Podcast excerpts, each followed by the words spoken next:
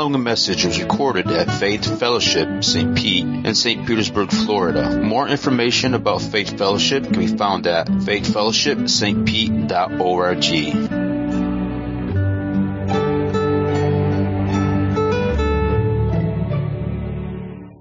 on a Shine Sunday. What that means is every year uh, the Lord blesses us with a theme for that year. We seek Him in prayer on a prayer retreat in the fall, and uh, and then as He lays these themes on us, He begins to help us to unfold their thematic implications from Scripture throughout the year, and we and we come out on the other side of each year being so.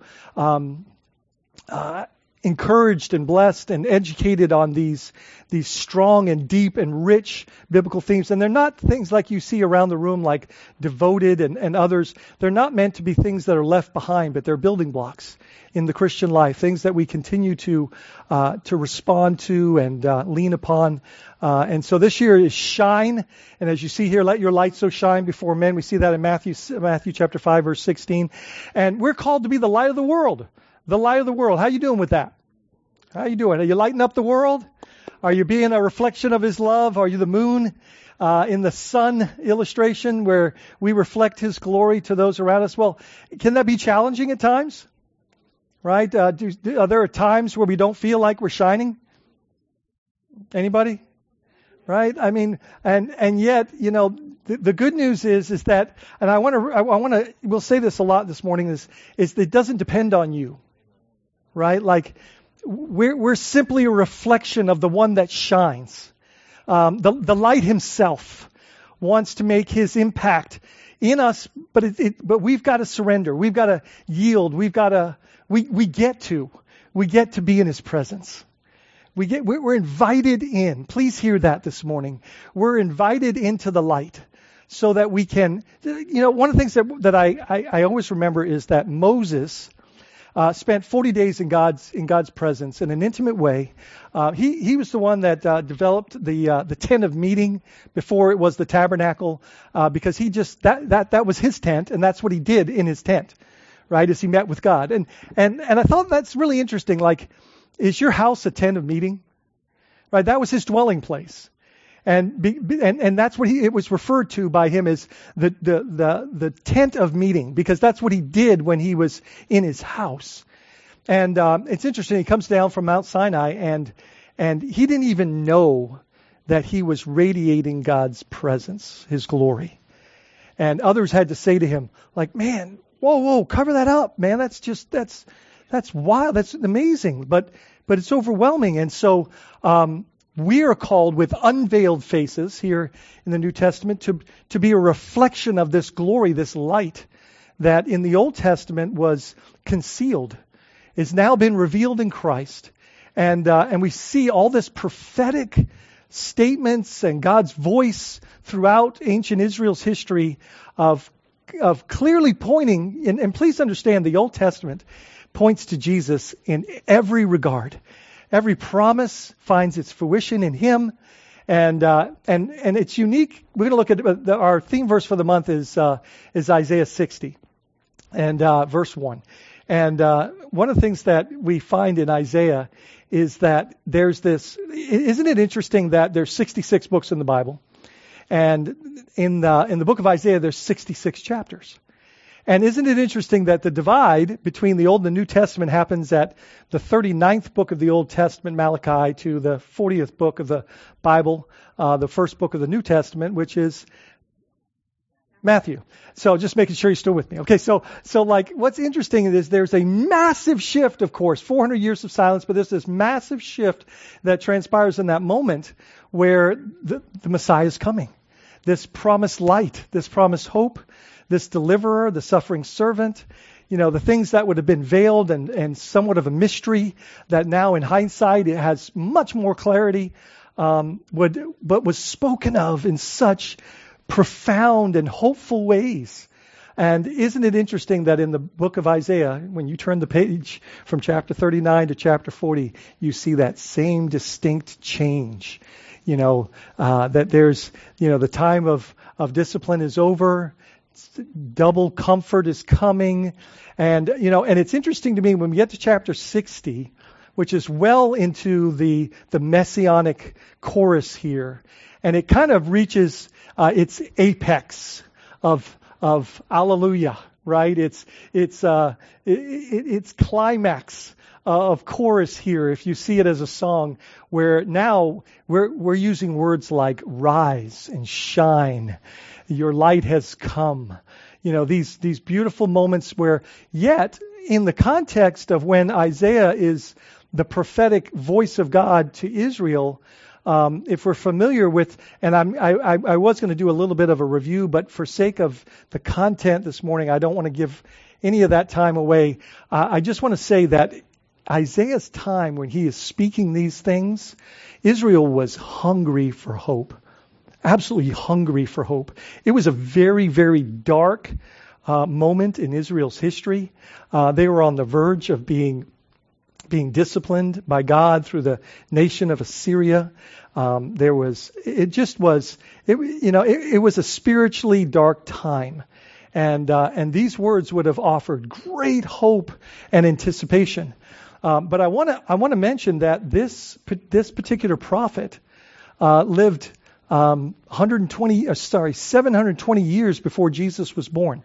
Now, just so we get a context for that timeline, um, how how long um, has it been since uh, since this country received its freedom? Anybody know?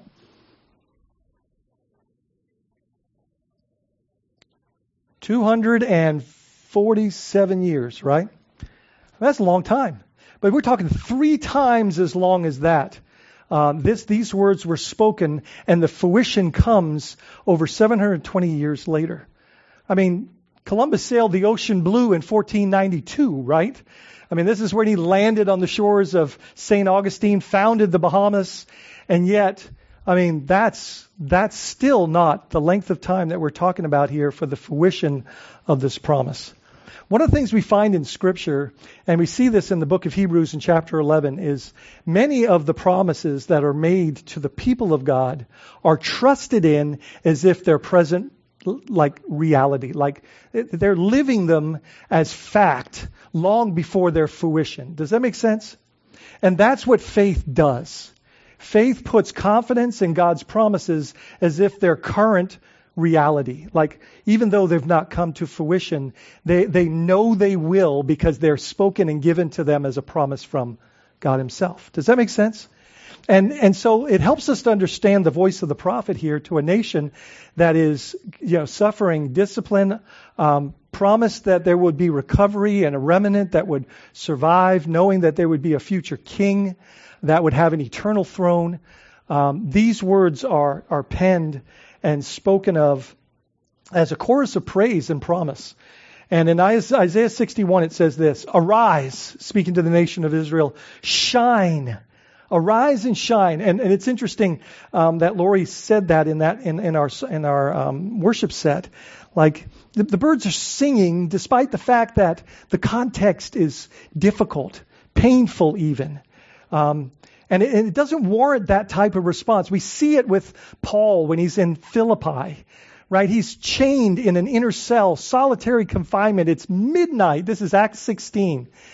And what is he doing? He's just been beaten, right? And, and by the way, it wasn't even, he's a Roman citizen, right? He, he didn't do anything wrong.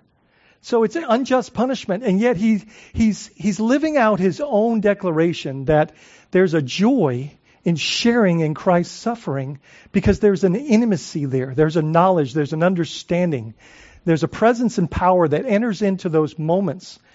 And what do they do? Him and Silas begin to sing, worship, praise the Lord, locked in shackles, midnight, solitary confinement, already been beaten and scourged. And this is the catalyst.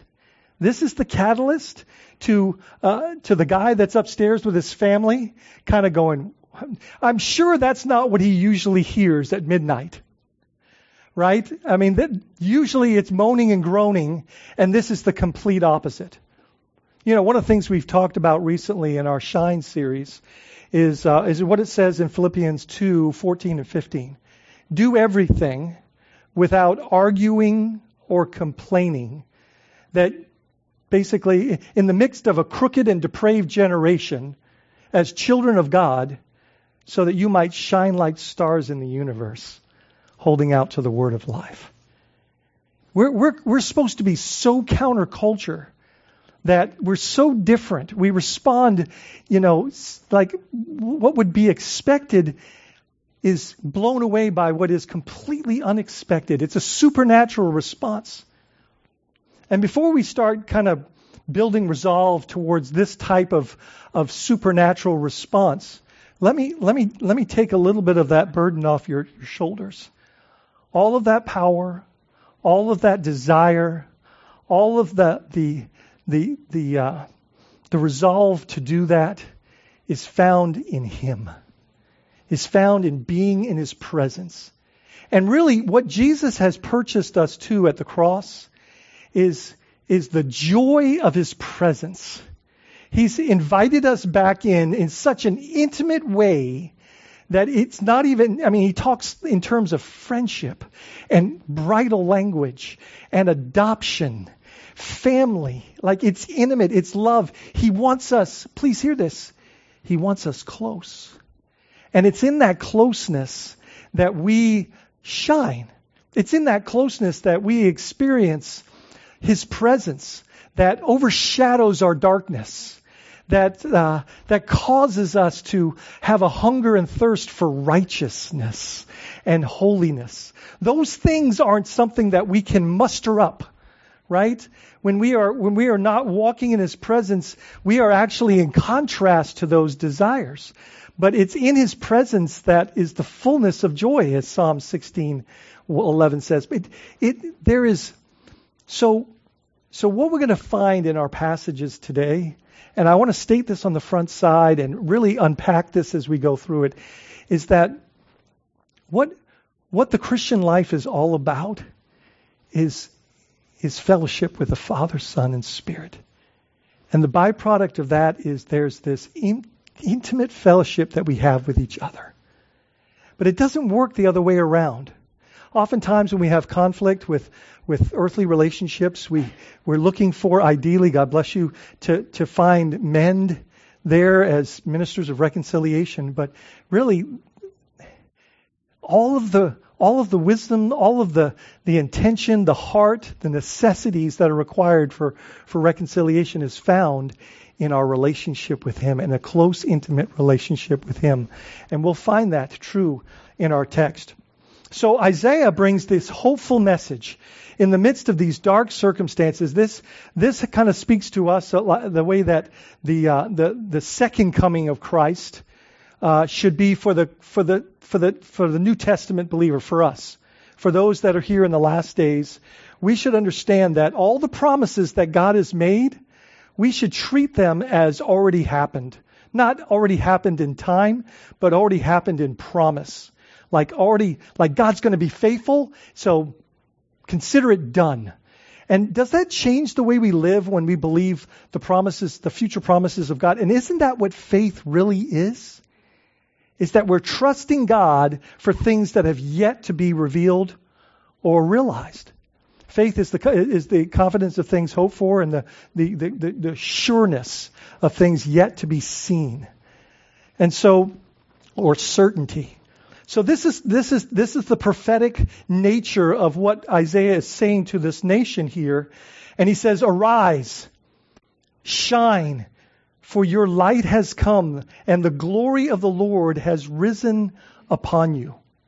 So this is the this is one of many, and Isaiah is filled with uh, with shine and light terminology, uh, filled with hope post chapter 40, uh, kind of laid the groundwork of, of what their present reality was and then their hopeful pr- prophetic promises that God has made.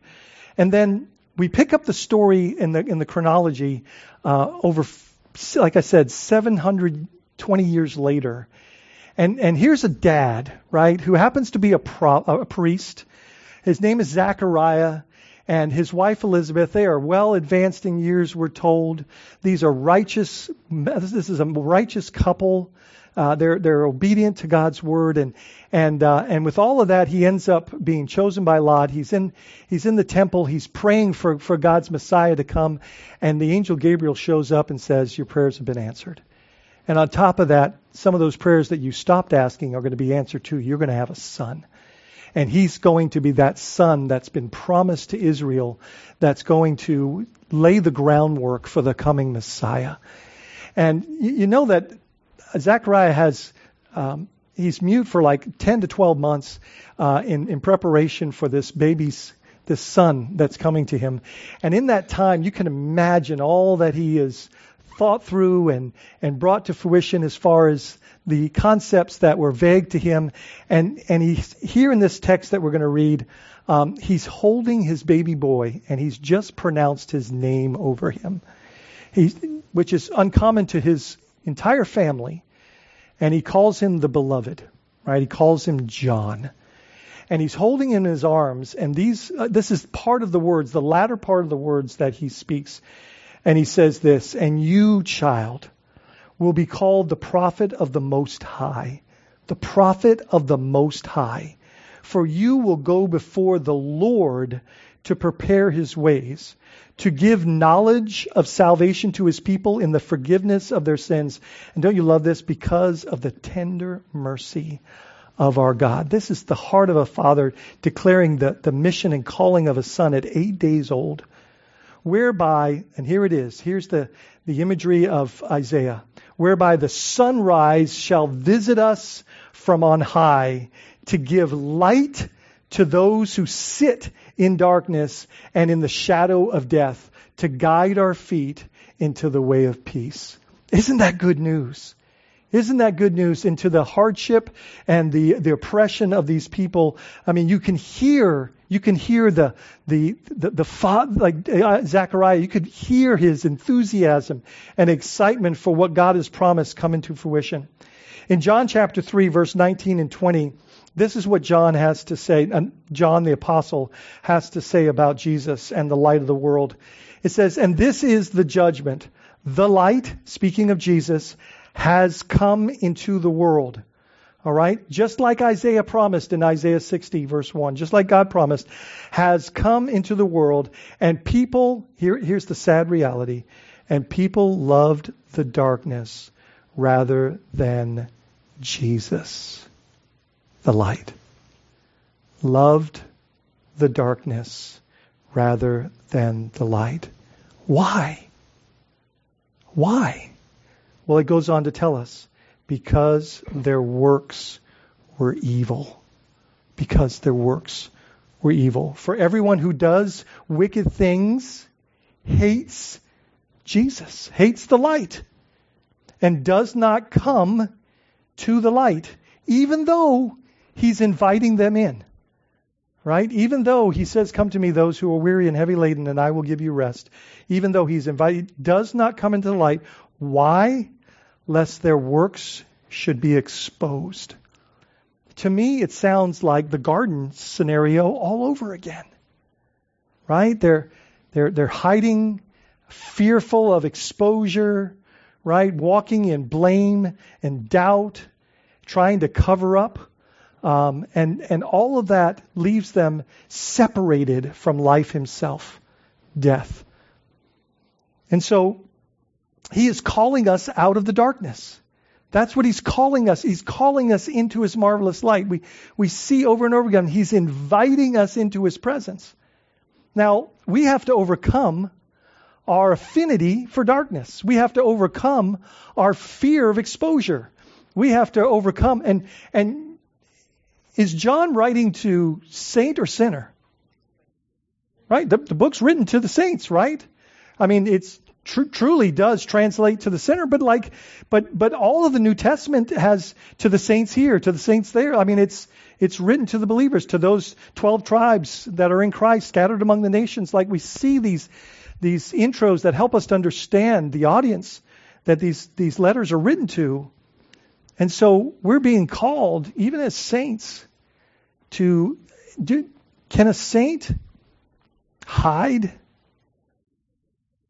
Can a saint be um, be kind of struggling with with doubt and darkness and and sin that's unrepentative, can a saint walk in pride?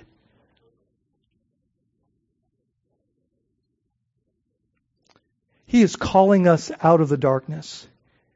We are hiding in guilt and shame if we don't walk in repentance if we don't walk in, in a confessional mindset. You know, this is what John the Baptist said to the Pharisees produce fruit in keeping with repentance.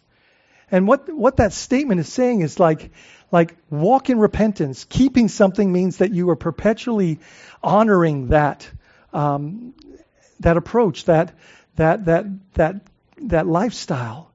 And so the Christian life is filled with opportunities for repentance because we're always under construction.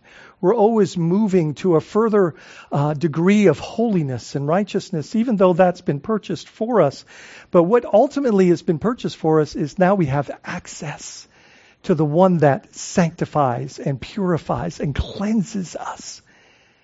The challenge is always this stay close, remain, abide Draw near. Come and see. Quit blaming the devil and others. That, that, that, that, that didn't work in the garden and it doesn't work now. Right? Like, it, it's not, it's not his, like, we're culpable for our choices. And, you know, the, the saddest choice is to not walk, like, is not to believe that the cross is enough and that God's mercy has quenched our sin, and Christ died in, his, in the sufficiency of His grace to bathe us and to quench our sin. So, like, there, the door's been open. He is the door, the gate, the, the way, the truth, the light, and he's, he's, he's inviting us back into His presence. We're going to talk about the implications of that this morning. So we need to own our faults. We need to own our failures. We need to take responsibility for the things that, and, and here's the thing, the enemy wants us to live in guilt and shame, which, which, which, which causes separation. But God wants us to, to live in such an abiding presence with Him that, that we, we agree with Him about our sin. That we don't, we don't befriend our sin. If you wish to be friends of the world, you make yourself an enemy of God, James says. And so walk your darkness into the cleansing light. That's another way of just saying, like we, we, we now can walk in through the grace and the, and of the cross. We can, we can walk in and then we start to, we start to not want what God doesn't want for us, which we can get so familiar with and so, um, it can become such a common part of our culture that we don't even see its darkness anymore until we have the benefit of his marvelous light. So let me let me walk through this principle in, in five or six very short verses in 1 John chapter 1. If you want to turn with me there, great. 1 John chapter 1 verses 5 to 10. And look how John, the beloved, helps us to, to understand the value uh, and the sufficiency of the cross, uh, the cleansing work of the cross, and its comprehensive nature, and how it invites us to a place of refreshment and healing, uh, a place of hope, joy, peace, uh, comfort. Like all of those things are found in his presence. And so here we go. In, in verse, verses 5 and 6, this is what it says.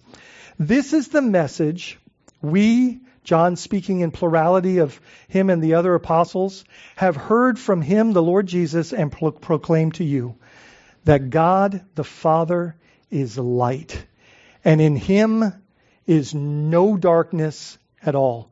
So let's understand here the statement that's being made is, and I, I mean, it's it's huge. Like there is what is the what is light? It's the absence of darkness, right? Like darkness has to flee. Like with God, there is no darkness. We're told these things over and over again that He is He is He is He is light to its to its perfection right? And uh, we see this when Jesus goes up on the Mount of Transfiguration. He's transformed into his glorified state, and, and it says that his clothes were, were dazzling like, like lightning. Um, like we, we see these things when angels show up. I mean, like the glory of God has that uh, has that effect on everyone that's in His presence, right? And so There is no darkness at all in him. And, and do you know this morning, that's what God wants for you. He wants to rid you of all darkness. And he's accomplished that, but we have to remain in his presence. And we have this propensity, we're prone to wonder. You know, and he's a good shepherd by, by far. He, he calls it, but he wants us to stay close, really close, because he, he knows the consequences of darkness right? And he knows the benefits of his marvelous light, his presence. And so it says, uh, uh, uh, This is the message that we have heard from him and proclaimed to you God is light, in him there is no darkness at all. Verse 6.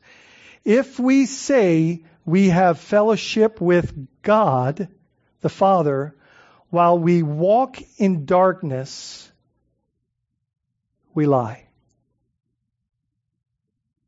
So there's a whole bunch of ifs here, right? ifs. There's tons of if statements in this six verses, right? And uh, it says, if we say, say, if we state, yeah, I have fellowship, I have intimacy with God, and yet we walk in darkness, that's a lie. You can't have fellowship, intimacy with light, and be walking in darkness. Now, the word walking there is live, living. Like that's your that's your walk. That's what you're that's where you're living. That's your practice.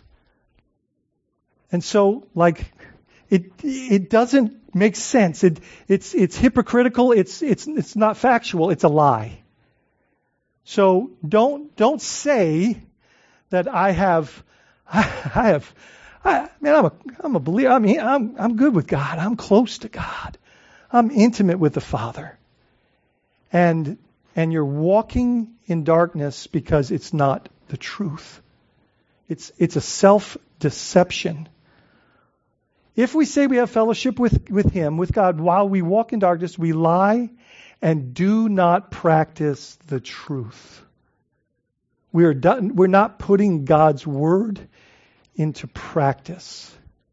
Now, look, this is not supposed to be some laborsome law and code and rules and regulations. This is a this is a relationship that we're purchased to. That of uh, someone that loved you enough to die for you, and he just wants you close so that you can experience everything he has for you in his presence. He wants you near so that you don't have the, the lies and the deceptions that we're so prone to disrupting and destroying your life and your witness. Your joy, peace, comfort, hope, all these things are, are, are the cost of not being in his presence. And if he's talking to saints, do we have the, the capacity to walk in darkness? And if we say we have fellowship with the Father, that's talking about intimacy with him. It's not true. It's a lie. But there's there's there's an answer. There's a hope. And see, the truth is repentance is the path to his presence. Because before there was no hope. Do you know there's really two ways to heaven? You're going, Pastor, you lost your mind. I can give you verse, chapter. I that John says otherwise. Listen, be perfect, right? Obey the law to perfection, and you'll live. Isn't that what the Old Testament tells us? That's a way. Or you can put your total trust on the one that did fulfill the law to perfection and offers you his righteous resume. Right? That, that's your choices. And, uh, and so there is only one way to the Father through Christ, the perfect Lamb of God that took away the sins of the world. And, and what was his heart? What was his ambition? To rescue you, you back in the most intimate of ways so that you might, you've been bought with a price. You are not your own. Like, let's not turn this into some, some cold religion when it's all about a father's love and a, and a husband's pursuit of his bride and an intimate, like the Father's Spirit now dwelling in us for the purpose of making us like Him so that we know him in a more intimate and real. And so he wants you close because look look the devil's not afraid of you but yet he's terrified of him doesn't that say that maybe we should stay close Right? Like it's and and the thing is everything that kept us, the sin that so easily entangles, the the barriers and the boundaries, the the separation has Jesus has has has bridged the great divide. He's made a way back to the Father. Why would we not abide there? The, way, the, the reason the NIV translates that remain is because the word abide means make this your home. Make him your home. Now, what does all this have to do with shine? I mean, it's, it's pretty simple. If we abide in his presence as a reflection and, and, uh, of him, we shine. And the world sees it. They see it. I was sharing in class this morning. I, I remember I, I, um, I, I was got out of the car at Winn parking lot on the way home. I picked something up on a Sunday afternoon, so I just finished, and I was lit. I was just, it's just one of those moments where you're just, you're in overflow. You're just so in love and so, so captured by the, the fact that God would invite you in, and you're just experiencing all the joy and peace of His presence, the hope, and, and I'm, I'm telling you, as I got out of the car, everyone that looked at me was like, and it just same way all the way through the store. I was thinking, is there something hanging on my nose? Like, no. But like, the truth was, like, it's the same thing that people said to Moses when he came down from the mountain. He didn't even know it. But because he was in the Lord's presence, he shined. Do you know the greatest version of you is you in him, the hope of glory? Like, like this is this is everything that God wants for you is him. This is himself. Like that that's the greatest gift that he's given us is he's given us access to his presence. And and, and it, it's a tragedy that most of us want the present rather than the gift. Right? Like we, we've we've uh, we've got to realize that that He is the gift and His presence. Now, let's continue in the text because it helps us to understand some things. But let's remember, repentance is the path to his presence because Jesus has dealt with our debt.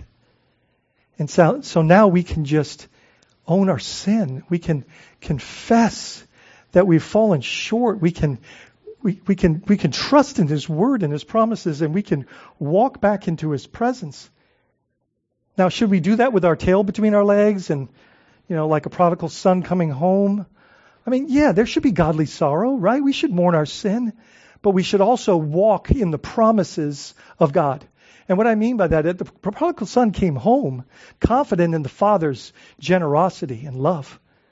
Like we, we should come home expecting that God is going to put a ring on our finger, sandals on our feet, restore us to sonship. Like He's going to throw the part. He's going to put our, His hands around us, because that's what He does. The enemy wants to tell you that you're done, you're finished, you've outsinned his grace. That, you know, they, and just remind you of, look, this is what we're told. As far as the east is from the west, so far as I've removed your transgressions from you. Like, when we're trusting in God's word, we can, we can come into his presence resolved in the fact that my Father is good and that his mercy endures forever. So does his love. And, and that, that invites me in because of the cross. It invites me in to his mercy and his grace. The ransom that is made for, so that we can stay in his presence. Are, are you, are you going, let me ask, are you going to sin at times? Are you going to make, are, is anybody here without sin? Anybody raise their hands? Messiah in the presence? Yeah, only Jesus, right? Like, but like, one of the things this text teaches us to do is to own it. Like, don't don't say you're without sin. Like, walk your sin into the light. Right? Like, confess your sins one to another that you might pray for one another and be healed. Right? Love covers a multitude of sin. Let's be reminded of these glorious truths. Then we see another big if here in uh, verse 7. But if we walk, if, this talking to the saint, we have this privilege, we have this, this calling, we have this invitation. But if we walk in the light, and it's the if is can can we not walk in the light? Anybody here not uh, besides me? Like we we can choose to walk in darkness. That's a sad reality. We can we can choose to go hide because we're not believing the gospel. We're not believing the prom. We're not believing and trusting in the character of God that's been on display. But if we walk in the light, reminding ourselves that He is the light, as He is in the light, in other words, share His presence, remain in fellowship with Him, we have fellowship with one another. Now, this is a curious moment. I've already mentioned some of this, but but uh, but very quickly, like, you ever felt like you're at odds with others, and and it's not like you can put anything on it. You just feel like you, you just you're not in love with a lot of people right now, and you're you're you're you're relationally challenged. Never, Steve. Yeah, I see that smile. So like like yeah, I'm okay. The thing the thing is is that our breach is first against him. With him. Like so often, you know, we want to make things right, but you know, what needs to get right is our heart and our our our relationship with God. Because you know what the text says there? If we walk in the light as He is in the light, we have fellowship with one another. So one of the benefits of walking in His presence is intimacy with others that are walking in His presence. There's a mutual, like, joy, peace. There's a mutual commonality. There's a communion that happens between the saints when we share an intimacy with the Father. Right? And, and as relational beings, we understand that. We get that, but but everything finds its source and its origin in Him. Like, and the challenge is to walk in the light. Now, I, I'm I, I don't want to assume that everybody understands what that means, but it but it just it simply means this, like to to stay in His presence, right? Just to to even especially when you feel your own failure, fault, and darkness. Like when you feel like you've fallen, especially when you when the enemy's trying to keep you, because everything you need in that moment is in His presence. And it's it's about it's about drawing near. It's about walking back into His presence and knowing that He is good, faithful, and kind. And it's His kindness that leads us to this posture of repentance. We have fellowship with one another. This is the byproduct of walking in the light. And the blood of Jesus, his son, cleanses us from what? So here's, like, we can just run right past that little piece and miss something grand. So when we, when we, when we walk in the light, when we remain in fellowship with the Lord, what, what happens is we don't want to sin like we see our sin very blatant and we share God's lack of affinity for it. Like, like, well, here's a better way to put it. Mike said it good this morning in class. Like, okay, so when we, when we're hanging out in darkness, our darkness doesn't look so bad. Right? When we're, we're doing things that is completely, you know, okay in the world, which, you know, God wouldn't be pleased with, doesn't honor the Lord, doesn't resonate with His Word. Like we can, we can kind of, we can compromise and be accepted by others and, and, and maybe feel pretty good about that. And, but yet there's a discontentment in our soul. Look, to walk in the light is, is going to have you uh, in, a, in a disposition that says, I don't want to do that. And it's not because I, I shouldn't. It's because I, I just I can't betray my father's heart. It just it just seems dark to me now where it didn't before. Anybody? Yeah, right? And and that's how we grow up in the Lord. It's by walking in the light. It's and and and and the beauty of walking in the light is that our darkness can't hide. Does that make sense? And and, and I'm going to tell you that's a really good thing right? It's the, the conviction of the Holy Spirit in those moments is, is the path to healing. And so the challenge for us in, in that is the reason we're cleansed from all sin in that, in that place is because there, sin can't stay there. And when I abide there, it's got to go or I got to go. And I've watched many people, as it says uh, to, in 1 Timothy 6 about when it comes to money, I've seen a lot of people go, well, I'm, I'm gonna, you know, you know, or I'm gonna, you know, I can't, I can't walk under that conviction, so I'm gonna kind of, I'm gonna kind of blend in. You know, how does God feel about blend in? right? Be, hot, be hot or cold, but don't be lukewarm. It makes me sick. I'm about to spit you out of my mouth. Like, because it's hypocrisy, because your witness is compromised. right? And um, and so like the beauty of walking in the light is that the blood of Jesus has its full effect in our life. Does that make sense? Right? And and we share God's hatred for the things that are that are not for us, but yet over here we could kind of feel like, well, it's not so bad. Look at her. Look at him. Is that our is that our measure? Is that is that what you want to be just as good as the world is? And and so that's what it's saying here. If we say we have fellowship with God, with Him, while we walk in darkness, we lie and do not practice the truth. But if we walk in the light, as He is in the light, share His presence, remain in fellowship with Him, we have fellowship with one another, and the blood of Jesus, His Son, cleanses us from all sin. Listen to this next big if. If we say we have no sin, who's He talking to? The saint. Right? Like, let's understand that, and, and let me be very clear. You, if you're in Christ, sealed with the Holy Spirit, it's impossible for you to be sinner. Please don't call a saint a sinner. Right? Like, that's not who you are. Now that you might do things that are not that don't resonate with the saint, like saints will sin, right? And that's not that's not okay. Because as Paul said, shall we, you know, shall we go on sinning so that grace may abound? By, by no means we died to sin. How can we live any longer? It makes no sense. Like we have, we have cause.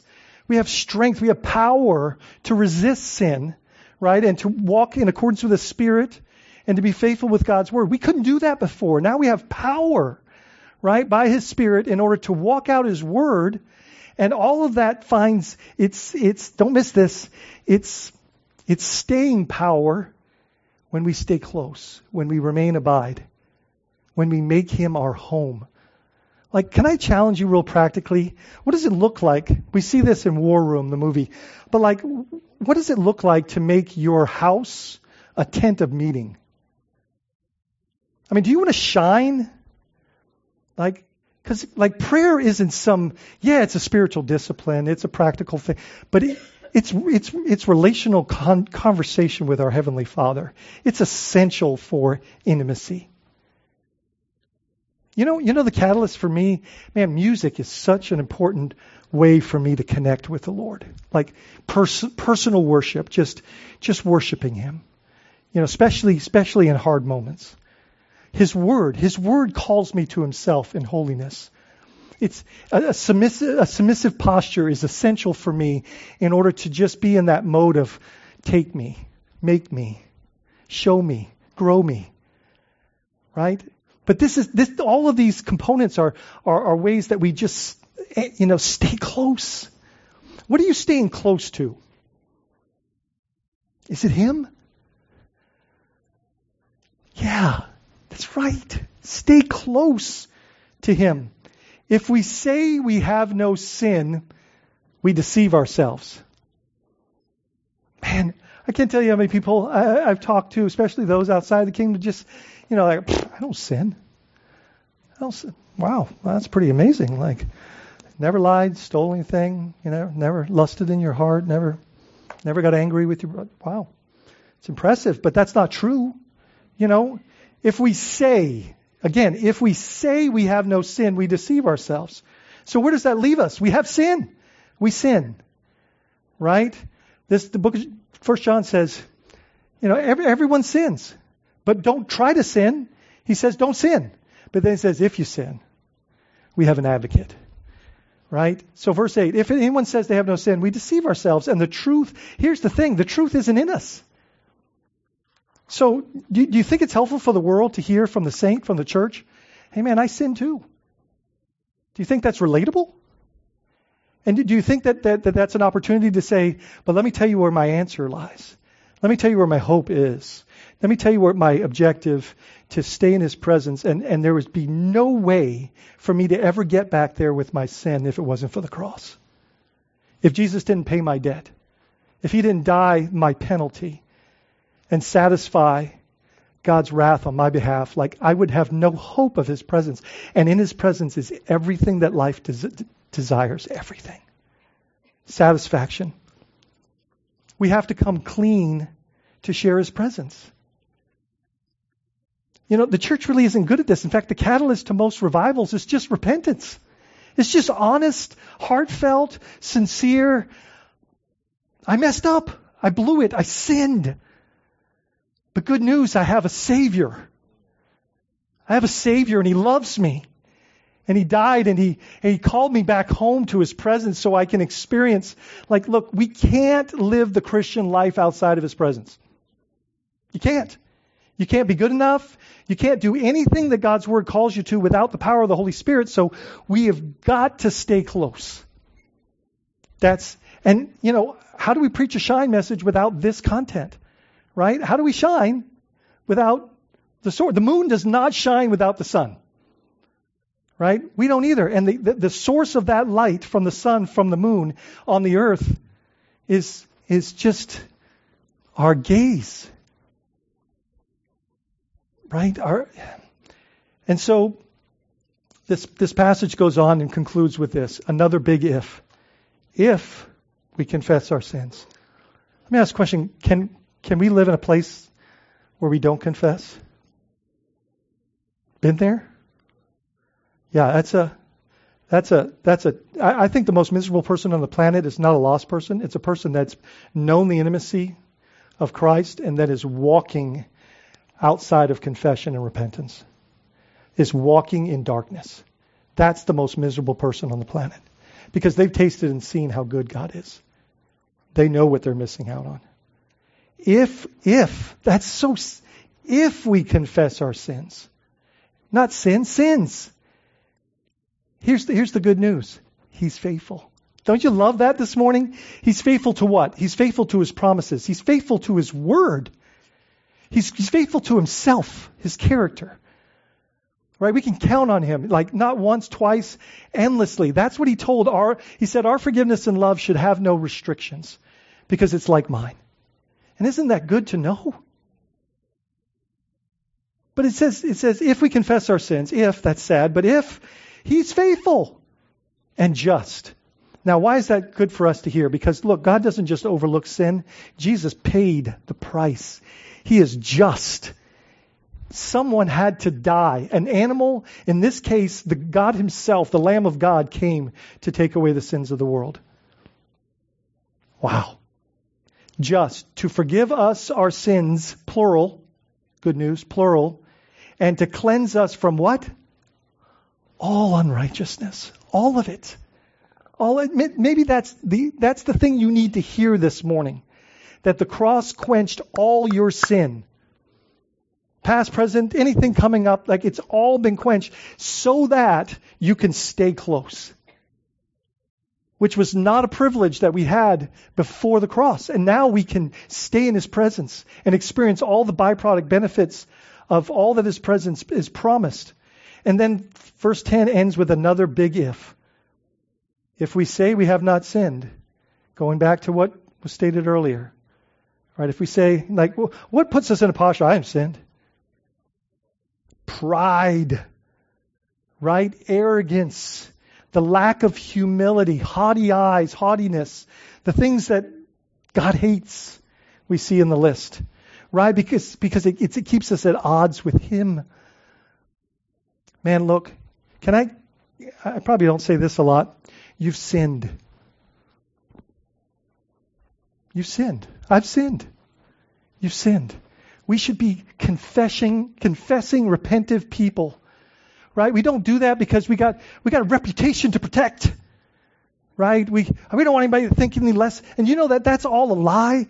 You know, like we, you know what a grace-filled environment does? It says, I blew it. I failed. I fell short. And they know, they know that God's character will be demonstrated in the body of Christ that says, Can I pray for you? Because me too. And you know what it does? It does quite the opposite. It doesn't, oh, can't believe you did that. Oh, I'm not, I don't know that shit. You know, like what it, what it brings about is, yeah, me too. Me too. Yeah, I've, in fact, I need to confess a sin to you too. And, and what happens? We get freed up. We get invited back. You know, like we, we start walking back in, and, and when we maintain that presence, what happens is we don't even have an we don't have an affinity for it anymore. We don't have a desire for it anymore. Look, the reason those things get taken from us is because simply not because that there's been some supernatural, yes, it is, supernatural healing of our addictions. It's because we're abiding in His presence. I promise you, you start walking in darkness, all those addictions will start beckoning at your door again. The key is to stay in His presence, and that's the very thing that the cross purchased us back to. And everything we need, resolve, even look, we don't need to have a desire to do ministry. Like, hey, you know how exhausting that is to try to, I, I, I got to do ministry. I got to love people. Listen, all of that, all of that becomes very, very natural to a tree that's planted by streams of water that yields its fruit in season, whose leaf doesn't wither and whatever he does prosper. Like, it's it's staying close. That's what that whole illustration. Delight in the law of the Lord and meditate on it day and night. Like that's another way that we abide. If we say we have not sinned, we make him, talking about God, a liar. Is God a liar? Right? How do we make truth a liar? Right? It, it, by saying, uh, I didn't sin. Like, we should even have a posture like, I, I'm sure I did something wrong. You know, Lord, I'm sorry. You know, like, I mean, it should be more of a disposition to, to, to lack of arrogance and just understanding the grace of God and appreciating, valuing because what happens here in this moment is we misrepresent him. Because he stated that we that we've sinned and fall short of the glory of God. Right? And and so we misrepresent him when we say, "Oh no, I, I haven't sinned." We, and I'm not saying let's run and go, "I sinned, I sinned."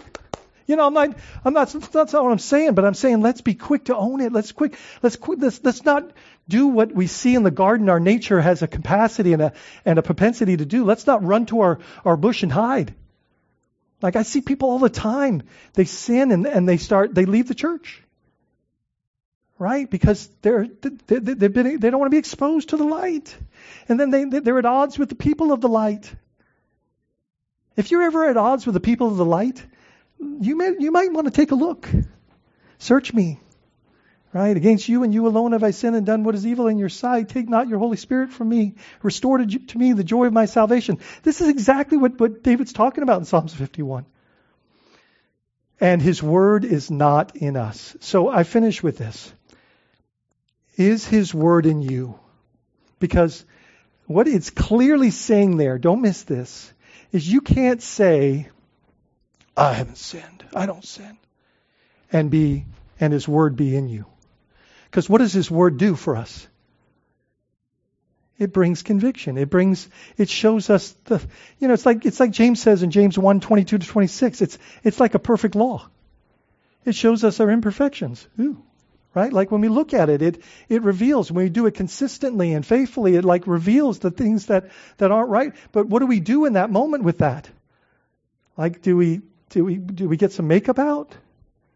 Because we do that spiritually. We do that, or do we just go, God, I don't I don't like this. I don't want this. Cover this, right? I mean that Clairol should pick up on that. Like that's God's the ultimate cover up. I don't know. So like um, so is His word in you? His word sets us free. Let's be reminded of that. His word should be native to our language. Like if we're going to talk, if like even our self-talk and thoughts should be filled with truth. Right? Do you ever have self-talk that is filled with doubt and deception and lie? I mean, just dark like you know how you know how you fight that? Just bathe your mind. He says, You're already clean because of the word I've spoken to you. Like let let the word of God speak into those into those lies. Filter your thoughts with truth. Listen, listen to what this passage says in, in John 1, 4 through 5. In him is life, or was life, and the life was the light of men. That's, that's what he came back to bring, bring us back to light, to life. The light shines in the darkness. That's, that's Jesus, that's us. And the darkness has not overcome it. Is that good news this morning? Is that good news? Like light overcomes darkness. Every, every time? every single time. So here's here's what I want to finish with. Please grab the notes. There's there's a ton more of excellent some scripture I want you to look at. The worship team's coming. Um, you know, we're told in Revelation at the end of the day that we don't need a sun anymore, like the, the planet, the sun. We don't need any of that anymore because it says the Lamb is our light. God is our light. Like, you know, that's the very thing on the first day that God gave us was himself. He said, let there be me, glory, right? And so, like, here, here's the good news this morning. Is there, is there, is there any darkness in your life that you're walking in? If, if you've been here this morning, hopefully the Holy Spirit has kind of pointed some of that out. Is there stuff that you, you've just been trying to hide or cover up? Or maybe you've been blaming others for for those things rather than just taking responsibility. Has pride or arrogance had a place in your life that that you've just kind of found yourself in a place of um, denial, or are you so concerned about fitting in that you've conformed to the patterns of this world. And, uh, and you're not letting the distinct light, you know, move you to a place of being different. So different that you shine. So here's what I want to tell you. Here's the good news this morning. And I'm going to challenge you this morning to maybe make your seat an altar, spend this song in prayer, um, but don't leave from this moment without having some time with the Lord on this. I want to tell you, here's the good news. If you walk that darkness into His presence, it can't stay. It can't. That's the beauty. Like if we just walk ourselves into His presence, that's why we're cleansed from all sin. Your, your, your fellowship with one another, with Him, will be restored. That's the challenge. And so, guys, look, don't live. Listen, my brother Charles has said this for years. Like, secrets make us sick. Sick. Find a brother, find a sister, confess your sin. Give it to the Lord. You can't, you can't leave in, in secret and, and expect that there's not going to be any prayer. Like that's why it says, confess your sins one to another, that you may pray for one another and and what be healed. Right? Let's let's walk each other's darkness into the light. And that should be our response as we confess to one another. But don't don't let the darkness remain. And the only way to deal with it is walk it into just do whatever it takes to be in his presence and to remain and abide there so that you might shine for his glory.